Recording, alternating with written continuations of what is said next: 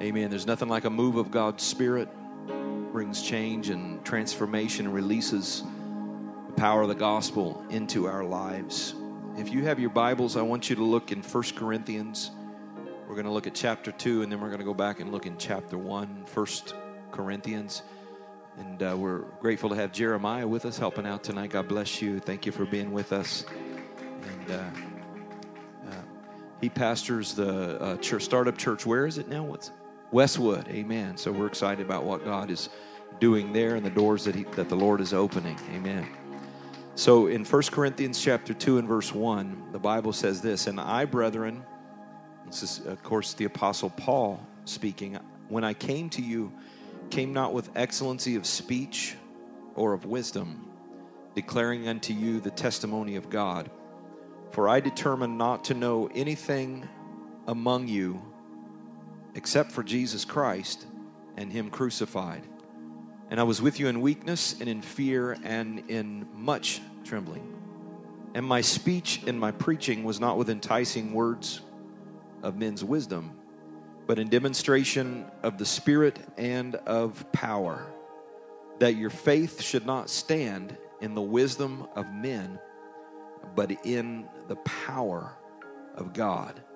Notice Paul said, I decided I wasn't going to think about or consider or know anything among you except for Jesus Christ and Him crucified.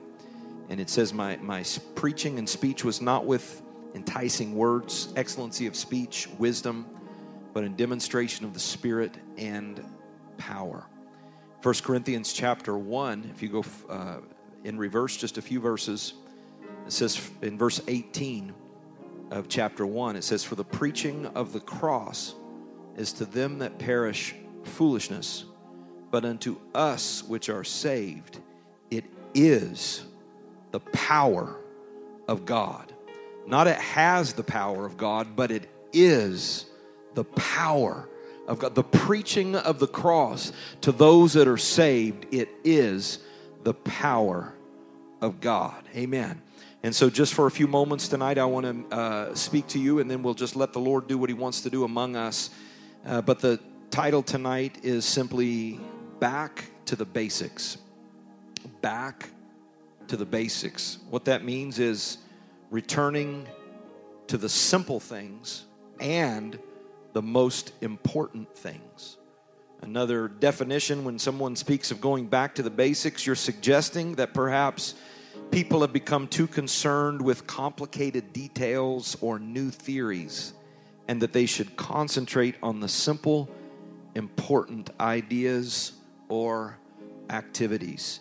And I want the Lord to bring us, I want Him to bring me, I want Him to bring you back to the basics. If you're a believer here tonight, I think it's important to be reminded about the basics.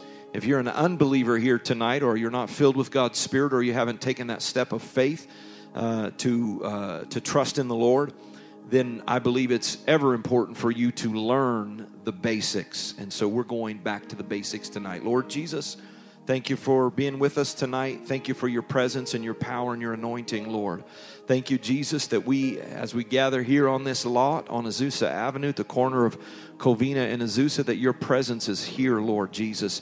You're meeting with us, Lord God. You see every sacrifice. You see the faithfulness and the commitment of your people, Lord. And Jesus, we are trusting, God, that your will is going to be done. In Jesus' name, have your way tonight. And everybody said, Amen. And God bless you, and you can be seated.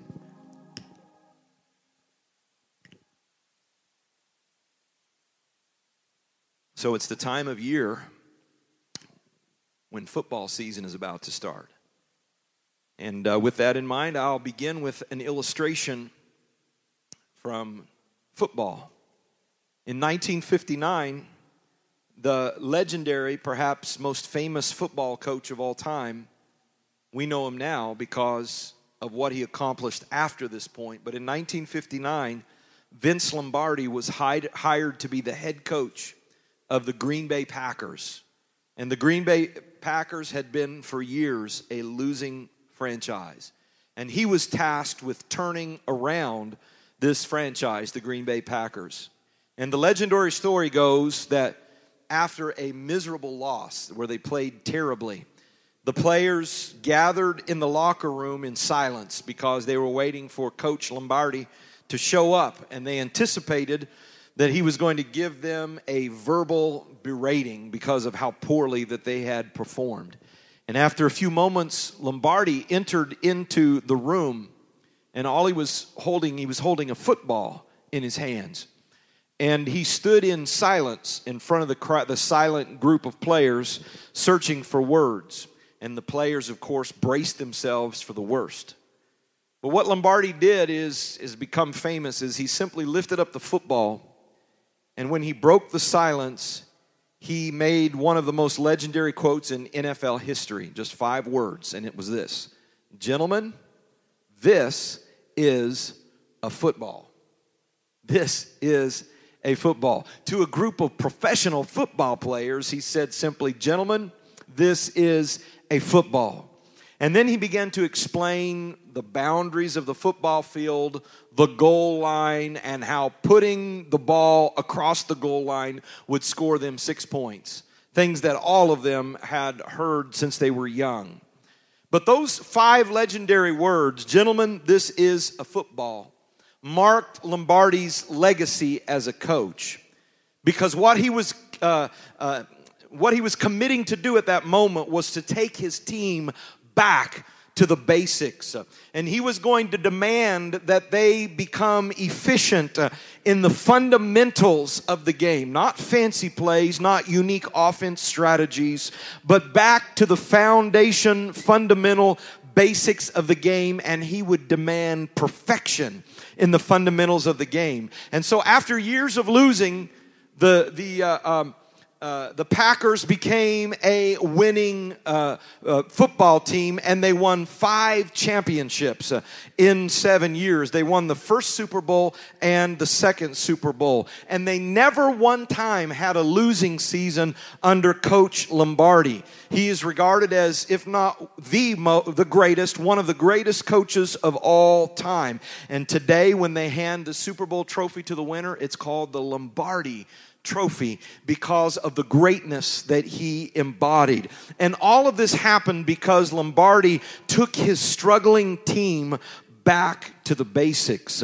And I believe today that many of us could learn from Coach Vince Lombardi that in your life, whether it's in your work life or in your family, but more specifically today, as we focus in our walk with God, that we need to get back to the basics uh, and we need to refocus our attention on the fundamentals, uh, the fundamentals of following Jesus. Uh, every new Christian has to learn the fundamentals of how to follow Jesus. That's why God's put us here. That's why God left His Word, is to teach people the fundamentals of how to be a follower of Jesus. Jesus Christ. Uh, but I want to also talk to those of you who've been Christians for a while, because when you've been a believer for a while, there is a tendency to drift away from the fundamentals uh, of following Jesus. Uh, and we need to be reminded of the basics.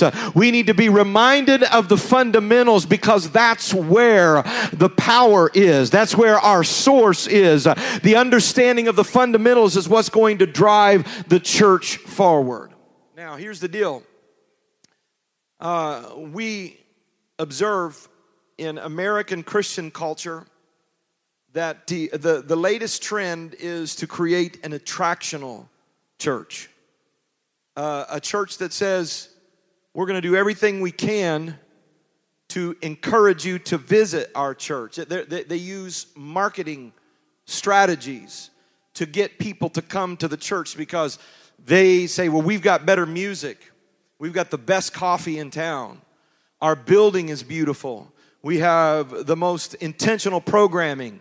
Our pastor has a great personality. He's so funny and he looks cool and he dresses hip and he wears skinny jeans and all of this. Uh, But tonight, you're looking at the opposite of an attractional church. We're out underneath a tent uh, in 86 degree weather. And uh, like the spirit of the old brush arbor meeting. And with that, and, and, your pastor does not have on skinny jeans and he doesn't look very cool and he's not all that funny, although he, sometimes he thinks he is. Uh, but we're coming back to the basics uh, and uh, the spirit uh, of the old brush arbor meetings where they would gather together together and they would declare the gospel of Jesus Christ, uh, and there would be miracles of healing. People would get delivered from addictions. Uh, people would stumble out of the bar and hear the music and come stumbling into the uh, outdoor meeting, and God would get a hold of them, and the power of the gospel would begin to deal with their hearts.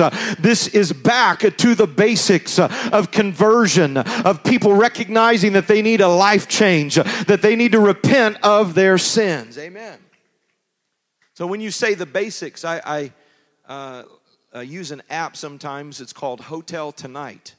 And uh, you can get a, a, a, hotel cheap if you're getting it at the last minute. And, uh, but it, it gives the different uh, classifications of the hotel. One is a high roller, that's like those real fancy five star hotels, luxury. Uh, another classification is solid. Another one is charming. That means old. Another one is hip. And then there's the one called Basic. And uh, that's the one I know that I'm not going to take my wife to uh, because we call her five star Tammy. Amen. But, but what basic means is it means uh, the room's going to be clean, it's going to have a bed, it's going to have a bathroom, it's going to have the basic accommodations of what you need to be taken care of for a night. And today we're getting back to the basics because there's a lot of fluff and stuff uh, that gets in the way of the real power of the gospel. That's why there's a lot of churches that have big crowds and uh, uh, um, very professional offerings, but there's no power for life change because they've moved away from the basics. Uh, and I believe, well, the Bible says in Psalm 11 and 3 if the foundation be destroyed, what can the righteous do. That means there's a foundation that should underlay everything that we do, what we believe, and who we are. And if the foundation is forgotten or if the foundation is destroyed, what can the righteous do? And so today I want to borrow from Vince Lombardi. And in the spirit of Vince Lombardi, I just want to say tonight, gentlemen, this is the gospel. Ladies, this is the gospel. This is what we're here for. This is the foundation of what God has called us to be and what God has called us to do. And how, in the first place, God called us anyway. It's because of the gospel of Jesus Christ. And in the text we read tonight, it emphasized the Apostle Paul, who was schooled in all of the greatest teachings of the day. He understood both Jewish tradition and scripture. He understood the philosophies of the day. He was probably IQ wise, understanding a man of the world, understood things at a deeper level than the average person. But he said, I've made up my mind that I'm not going to come and try to impress you with what I know. Seven ways to have a better life, how to be a better husband, how, uh, five ways to be a better, uh, uh, um, uh, uh, to, to uh, improve your life. I'm not going to do that. I'm not coming to you with wisdom or enticing words that would tickle your ears or be relevant to where you're living. I've come knowing nothing but Jesus Jesus Christ and Him crucified. And I'm afraid, I'm afraid, I'm afraid that Christianity has moved away from the simplicity of the gospel and thought that maybe we could appeal to the crowds with enticing words of men's wisdom. But Paul said, uh uh, not around here. It's about the power of the gospel, it's about Jesus Christ, it's about the power of the cross. And that's where the power for true life change is. That's where the power for miracles is. It's it's in the message of Jesus Christ and the cross. And so Paul says, I'm not going to go deep. I'm not going to speak mysteries. I'm not going to give you a prophetic word. I'm not going to amaze you with my power to convince people.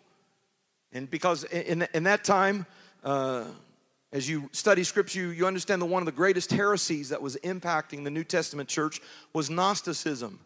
Gnosticism means secret knowledge. People are always sensationalized by a secret word or a, a, new revelation or a new understanding. But the Apostle Paul said, Nope, that's not what the church is about. Uh, the church is about a simple message that will transform and change the world. And that message is that Jesus died on the cross. Uh, and because Jesus died on the cross, you and I have hope uh, of eternal life if we'll put all of our confidence uh, in what Jesus did at the cross. And if we put our faith in that, amen.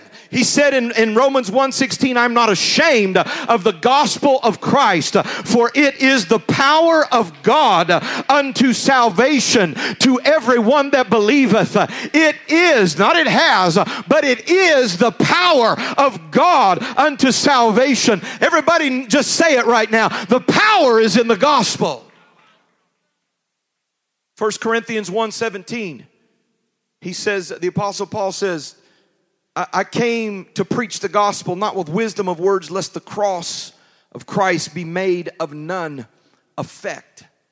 If I think I can improve people with my philosophies and theories and teachings, then it crosses out what Jesus did on the cross. He says, if you want to go listen to somebody who's smart and can move a crowd and can try to convince people that if you obey these six steps, then your life is going to be improved, then you have canceled what the purpose uh, of the cross is. Uh, the Apostle Paul, the wisest of men, the most knowledgeable of men, the greatest of teachers, uh, said, I came to preach the gospel. So, what is the gospel? The gospel is the good news. 1 Corinthians 15, 1 through 4 says, Moreover, brethren, I declare unto you the gospel which I preached unto you. Listen to this. Which also ye received, and wherein ye stand. He said, You're not standing on the ministry of Apostle Paul. You're not standing because of some denomination or group, but you are standing on the gospel. And then it says, by which? By the gospel also are ye saved. I want to remind you this tonight. You're not saved by being a good person. You're not saved by cleaning up or improving your life. Uh, you are saved through the power of the gospel. And if you forget that, if you disconnect from that reality, you're going to find yourself struggling with guilt, shame, frustration, fear, and anxiety. But when you realize that I am saved by what Jesus uh, did on the cross, uh, and it's only the gospel that saves me, come on now, then you can be saved and you can stand. Amen. He says, If you keep in memory what I preached unto you, unless ye have believed in vain. So this is why we got to go back to the back to the basics. Because he said, Remember, the gospel that I preached to you, that's what you stand in.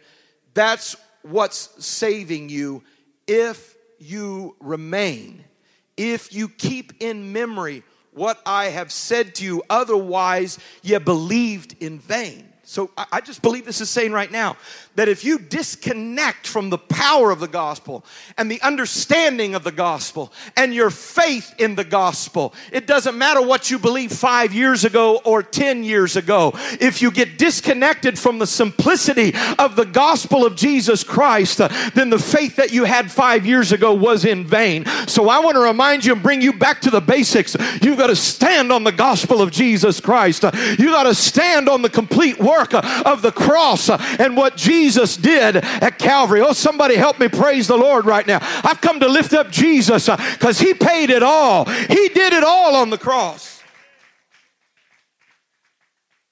And then it says, For I delivered unto you first of all that which I have received, how that Christ died for our sins according to the scriptures, and that he was buried, and that he rose again the third day according to the scriptures.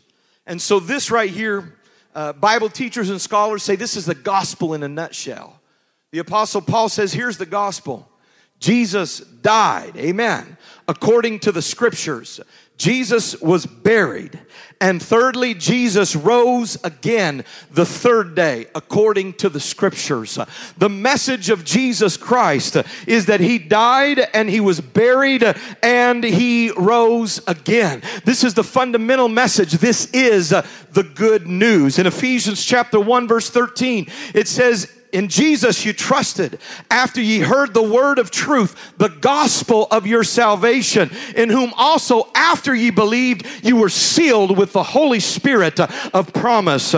Amen. You can't receive the Holy Ghost until you believe the gospel. And when you've heard the gospel of Jesus, when you believe the gospel of Jesus, when you obey the gospel of Jesus Christ, you can be filled with the Holy Ghost. Come on, somebody. Amen. It's time for revival at Life Church. Uh, it's time for people to be born again of the water and of the Spirit. Uh, it's time to see lives transformed and people sealed with the seal of the promise of God, the baptism of the Spirit. Colossians 1:23 If you continue in the faith grounded and settled and be not moved away from the hope of the gospel which you have heard and which was preached to every creature which is under heaven whereof I Paul am made a minister. Amen. You got to continue in the faith grounded and settled and said do not be moved away from the hope of the gospel. See, here's a problem sometimes in the church because the Bible teaches the principle of sanctification, which is this that when you're born again, God wants to use you powerfully. So after you're born again, then begins the process of sanctification where you're prepared and purified for great works. But along the way, some people get it twisted and begin to think or believe that through their works they are being saved and they begin to put confidence in themselves. Uh, this is a problem because if you put confidence in yourself, you're putting your confidence in something that's pretty shaky. Amen. Is this all right? You're putting your confidence in something that's going to fail. I promise you, you're going to fail. Can I get an amen from somebody? You're going to make some stupid decisions. You're gonna, you're gonna take a wrong direction. And you've got to stand with your hope in the gospel.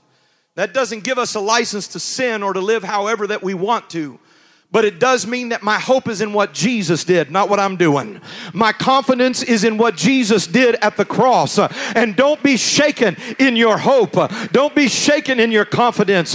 I know there's a lot of people concerned about the soon coming of the Lord. They see the signs of the times around them and they say, Jesus must be coming soon. I agree, but I'm excited because I'm looking forward to that day. I'm anticipating that day because my confidence is in what Jesus did on the cross. I want to tell you a little story here as, and, and, move on. Um, my, uh, I, I, shared this perhaps a few years ago, but uh, my grandfather, uh, I w- had the opportunity to uh, visit with him in the nursing home just a few months before he passed, a couple different times.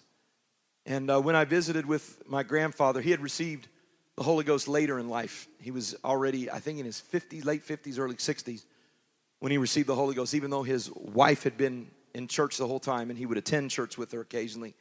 And the kids were raised in church. And of course, my dad received the Holy Ghost when he was a 10 year old boy. But my, my grandfather, obviously, like the rest of us, had some regrets because of some choices he'd made and some mistakes and some failures and some shortcomings. And he didn't delineate those to me, and I'm thankful he, he didn't. I don't want to know, I don't care. But the thing that concerned me is my grandfather, who I saw receive the baptism of the Holy Ghost. I know he was baptized in Jesus' name. In the nursing home there, began to weep, and he was uh, smitten with fear.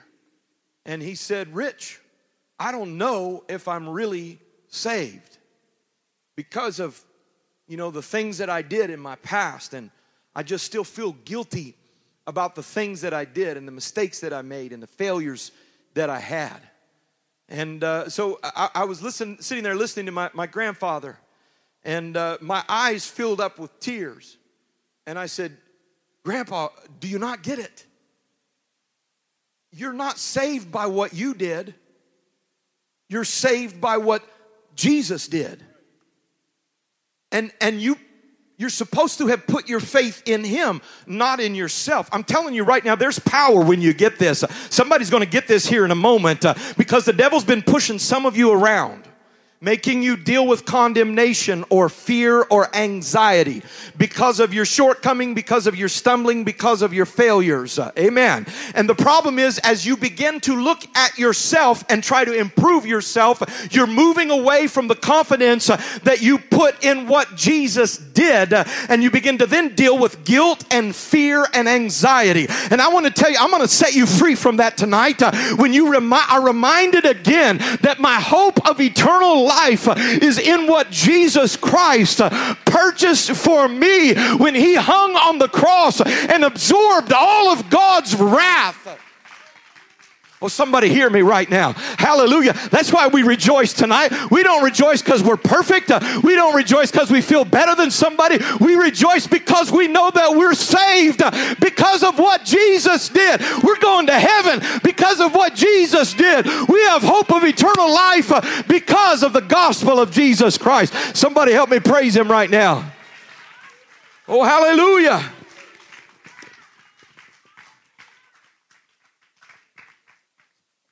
Amen. So this is the basics. The basics. It all starts out with this a daily understanding that we need Jesus. Not he's good to have with you, but we absolutely can't be saved without him. We absolutely need Jesus. Now, here's the, the, the the, the power of the gospel, in order for the gospel to really impact a person's heart, we said the gospel is the good news. You got to know the bad news before the good news is helpful. If, if I told you uh, that uh, I had a, a cure for a disease that you had, but you didn't know that you had the disease, the good news wouldn't be good news until you got the bad news. You wouldn't be excited about the cure until you understood the full impact of the sickness. And this is the reality of the gospel. First of all, we have to understand that without Jesus, it doesn't matter what family you come from, what church you're a part of, uh, how good you've tried to be in your life, uh, whether you've never one time cheated on your taxes, uh, whether you've always done the right thing or tried to do the right thing, it doesn't matter. The Bible says all of us have fallen short, and all of our efforts to do right and be right in the eyes of God is filthy like a minstrel rag. And so I want to tell you today that that before you can really be saved, you have to understand that you have no hope of being saved without Jesus. You have to realize, just like, amen, every person that's been saved realize how wretched and broken and needy that they are without Jesus. Oh, I wish I could get this through to somebody right now. The reason you struggle is not because you just need to meet the right person or get connected to the right situation or read the right book and you'll feel better. No, you're struggling because it's the human condition. It's called sin, and it's taken every person on this planet to hell because of their disobedience and rebellion against God. We all have a fatal disease. It's sinfulness. You have it. I have it. I know it's, we like to uh, kind of uh, feel good about ourselves and kind of, um, you know, build ourselves up. And we're, we're living in a culture and a society now where the worst thing you can do is damage somebody's self esteem. And the Word of God is not designed to damage somebody's self esteem, but it's designed to awaken them to their need of God. And the thing is, we need Jesus. But the gospel today has been perverted to where now it's like, hey, if you add Jesus to your life, your life will be better. He will prosper you. He'll bless you. You'll have health and happiness and peace in your life. Uh, well, all of those things are scriptural principles. Uh, it misses the fundamental thing. You've got to start with the basics. Uh, I was sharing with Chris this week there is an order of operations. If you don't understand that you need Jesus and that you're a sinner and that you're hopelessly lost and you start trying to add these things, you're going to come up with the wrong First things first. In mathematics, you got to do what's in parentheses before you do what's out of parentheses if you want to get the right answer. And you got to start with the basic premise uh, that I need Jesus, uh, that my only hope is in the gospel of Jesus Christ.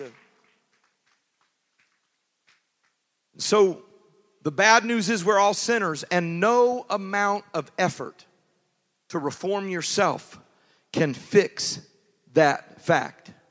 Now, you may be resisting in your spirit right now, and I want to tell you what is the basis of pride? Some people see pride as haughtiness or arrogance, uh, feeling superior to other people. But the basis of pride is this I can take care of this, I can fix this situation. And as long as you stay in a mindset that says, I'll figure out a way to fix it, uh, I'll figure out a way to clean up my life, uh, I'll figure out a way to reform these problems or these issues in my life. You know what it is that's driving that train? It's pride. Amen. And God will resist that until you come to a place of brokenness uh, where you say, I realize now that I can't fix it. Because that effort through pride to fix it of yourself leaves you disappointed, feeling guilty, and unhappy. You know why? Because you have a human human nature that's wild and untamable. It has to be born again. Your first nature cannot be reformed. Can I get an amen from somebody? This is the gospel of Jesus Christ. This is what will save this region. This is what will save your, your life. This is what will save your family. Come on now. The Bible says the story of Abraham and his two sons is an allegory. He had a first son and a second son. The first one was named Ishmael. The second was named Isaac. The first was born to a bondwoman, a handmaiden, a slave. His name was Ishmael. The second was born from his wife, Sarah. But those of you that know the story understand that Sarah's birth was a super, or the birth of uh, Isaac through Sarah was supernatural because it was impossible for her naturally to give birth. Everybody say miracle. The birth of Isaac was a miracle the birth of Ishmael was a work of man's effort. And the Bible says the uh, Ishmael represents a human effort uh, to try to satisfy righteousness uh, by obeying principles and dictates and the law. And the Bible says that it will never work because Ishmael's a wild man and you'll never be able to tame him. I want to tell you right now, there's no amount of teaching, there's no amount of preaching, there's no amount of classes that you can go to to transform Ishmael. You may have a little bit of luck for a little while, but Ishmael's going to mess with you again because by nature, he's a wild man. But can I tell you, can I tell you that I believe today within uh, Christianity, there's less emphasis on the gospel, less emphasis on conversion, less emphasis on repentance, less emphasis of dying out to the old man and there's more emphasis on trying to reform the old man. And so you'll go and you'll hear teaching and preaching. It's biblical, but it's out of order. You, listen to me right now.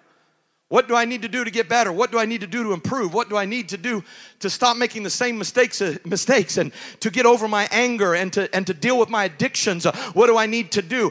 That's step two. You got to start with step one, and that is that you cannot uh, transform or reform Ishmael. You've got to have a miraculous second birth.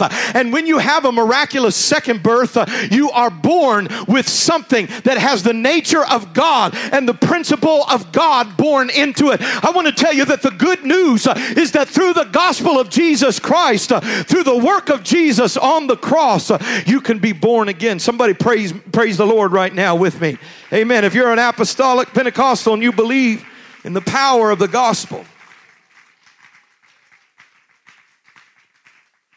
so Ishmael in the Old Testament represents our human effort to get it right. It's representative of religion. You know what religion does? Religion tries to reform Ishmael. The only thing that can truly change you is for Isaac to be born. That's a supernatural new birth. It's the baptism of God's Spirit. It's dying out to the old man because Jesus died and was buried and rose again to give us a pattern that we have to die out to our old nature by repenting of our sins and coming to an altar and say, Lord, I'm sorry. The man that I've been will never Im- improve, will never become what you want him to be. So I'm laying it down. And Lord, I want to be buried. The Bible says that's what happened over there, that Darla was buried in the waters of baptism with Jesus Christ uh, and you receive resurrection power, the power of the Holy Spirit. Oh, somebody praise the Lord right now. Amen. And so, guess what it's all about? At, at, the, at the very core of it, it's called faith. Faith, which means to believe, to trust, to take that leap, to put your confidence. Here's where faith is faith is when you pause and say, okay, I'm to stop trying to fix this myself. I'm to stop trying to put the trust in myself. And I'm putting all of my confidence in what Jesus did at the cross. Because as we saw from the beginning in the text, is our life in Jesus Christ, our hope and the power to transform the world is all in what Jesus did at the cross. You know, all of us, the Bible says, are sinners. We've all made mistakes, right? Can we agree that none of us have batted a thousand? I don't see no halos up in the house. We're imperfect people because we're people. We have a sinful nature, and it's in us. And as a result, we deserve God's judgment. But the good news is this are you listening to me right now? That God's judgment that was coming to us was intercepted and absorbed by Jesus Christ when he died on the cross with every stripe on his back, with the nails in his hands and his feet, with the shameful nature of death and the suffering at the cross. What was Jesus doing? He was the Lamb of God. Just like the Old Testament sacrificial lambs that they would offer for atonement. What were they saying? They were saying, I know I messed up this year. I know I fell short. I know I didn't measure up to all the dictates of the, of the covenant, the commandments, and the law. And so, Lamb, would you be willing to absorb all of my judgment? It's going to cost you. You're going to bleed. You're not going to live to an old age. You're going to die. You're going to have your body parted, and you're going to be set on a sacrifice. And the lamb has no choice. But the Lamb of God had a choice. When Jesus said, They don't take my life from me, I'm laying my life down. And I want to remind you today that when Jesus was carried to the taken to the cross, carried his cross and was lifted up there, and his hands and feet pinned to the cross and blood uh, gushing down him as he was stripped shamefully naked in front of the crowd. What was he doing? He was absorbing your shame. He was absorbing all of your judgment and mine. I'm telling you right now, it's all about the cross of Jesus Christ. And when I get this in my spirit, uh, all I can say is, I love you, Jesus. Thank you, Jesus. Uh, the rest of my life, uh, I want to live it to honor you, Lord God, because there's no thing I could do to sidestep the judgment that I was duly going to suffer. There's no amount needs. I couldn't give enough money to this. I, I, couldn't be kind enough to these people. I couldn't transform myself. I couldn't live a perfect, clean, uh, exquisite life to fix the failures of my life. Only what Jesus did on the cross. I want to tell you right now, I need Jesus and you need Jesus. And this is back to the basics. This is what the church is about. This is what you and I are here for. This is why we worship. This is why we celebrate. This is why we take this day on Sunday and make it a holy day and separate it unto the Lord. And on the first day of the week, we worship God. We come into His presence. We put everything else aside. You know why? Because we're reminded I'm standing in the gospel and I don't want to forget that I'm standing on the cross. I'm standing on what Jesus did. If I ever forget and start trusting myself, I'll get twisted. I'll get messed up. I'll get back into my sin. I'll get back into my failures. I'll fall back uh, into slavery But if I stand on the gospel, on Christ, the solid rock I stand. All other ground is sinking sand. Oh, I wonder if somebody could stand to your feet right now with me. Hallelujah. Hallelujah. Hallelujah. Hallelujah. Amen. I have a lot more I could say tonight, but I'm going to draw, draw this to a close here.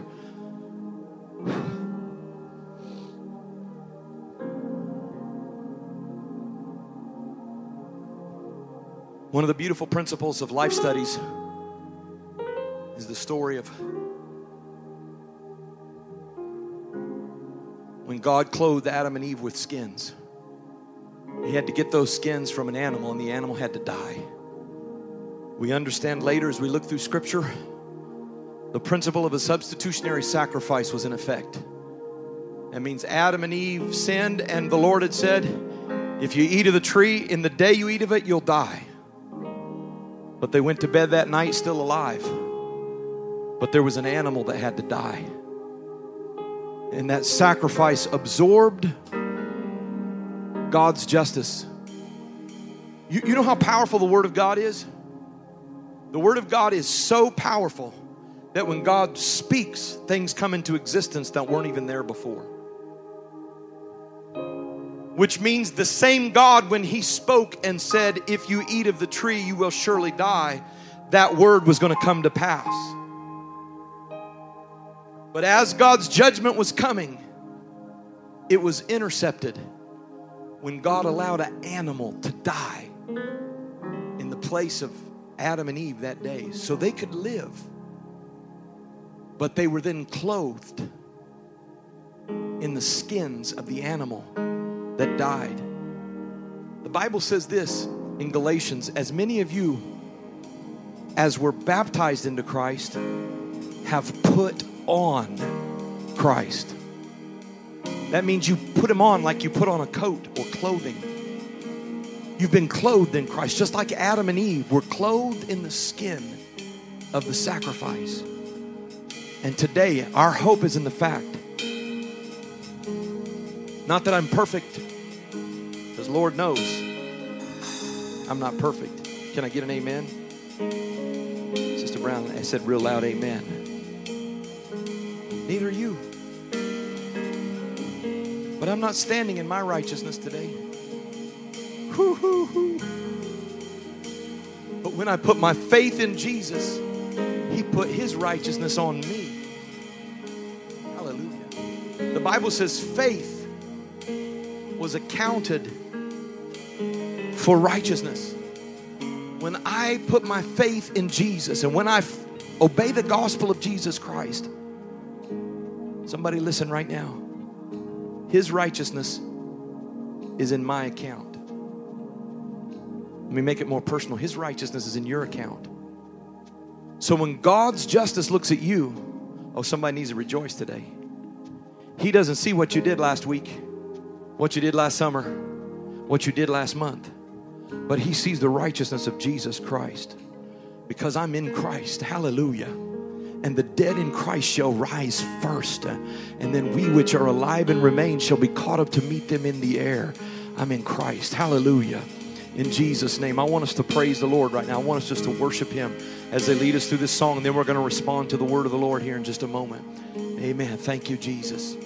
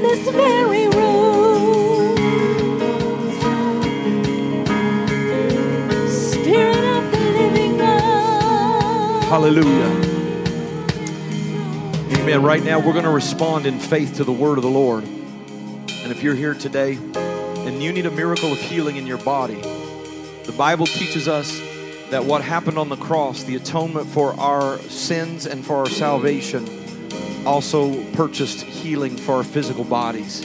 And so, in just a moment, as they begin to sing again, if you need a physical healing in your body, I want you to step forward right up to this front area. And make sure you space from one another. But we're going to pray in Jesus' name for you. If there's some of you that are here that you've been dealing with guilt, frustration, uh, a sense of unworthiness, and uh, it's been messing with your self esteem, I-, I want you right now to take a step of faith, putting all of your confidence in Jesus again because the devil wants to move us away from the gospel so he can manipulate our emotions. Uh, but when we get back close to the gospel and our faith and, and confidence in Jesus Christ, uh, the devil can't mess with us. Uh, so, right now, as they lead us in this song again, I want you to step forward. If you've never made that step of faith to put your confidence in Jesus, to give your life to Him, to repent of your sins, and be water baptized in His name, if you've never received the baptism of the Holy Ghost right now, there's faith in this place. Uh, and God can restore and renew and refill. Amen and, and uh, absorb all the wrath that you've been carrying, all of the condemnation. The Bible says there's no condemnation to them that are in Christ Jesus, uh, who walk not after the flesh, but after the Spirit.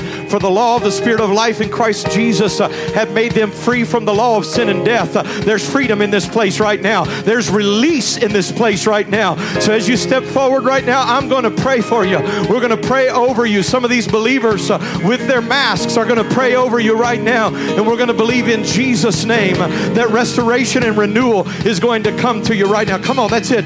Just move in right now. Hallelujah.